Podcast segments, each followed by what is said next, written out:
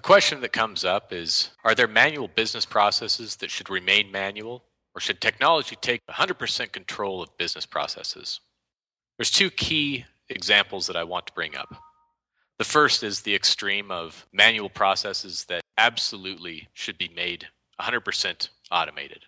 Think of the example where many people in your organization are working from Excel spreadsheets. They're gathering data, they're doing their analysis, whatever information they're getting over the phone or over emails, they're putting in to be able to do their work. If you have one or two people doing this, that's one thing. But if there's dozens of people or hundreds of people all working in these little silos, having their data repository in Excel, there's no way to share that information. There's no way to make that visible across reports, across whoever it may be who needs to be able to see that.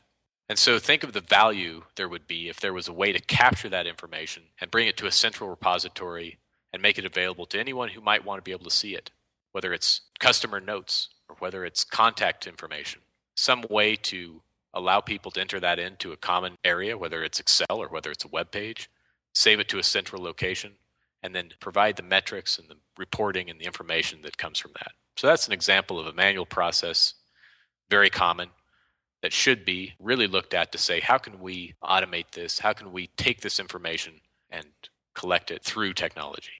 Now, the other example is when you've got a business process that's not fully defined, but you want to make it fully automated by technology.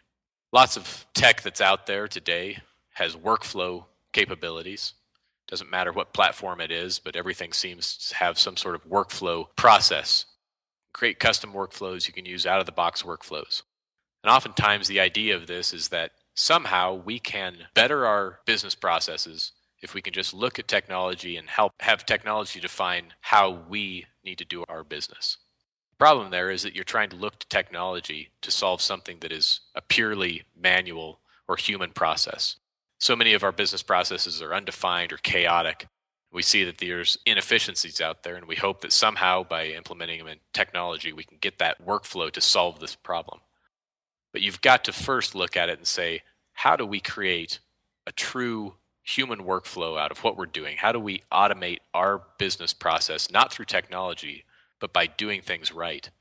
And once you've completely solidified that process, and that process is something that can be defined no matter whether person A or person B is doing it, then you can say, how do we take technology and further automate this to improve efficiencies? But if you can't identify what your business process is 100% without technology, then there's no way you can be successful trying to implement that through technology. So those are the two ideas. In some cases, hands down, it makes sense to automate through technology. And in other cases, it really does not make sense to make that leap until you've been able to fully work through the human side of the issues.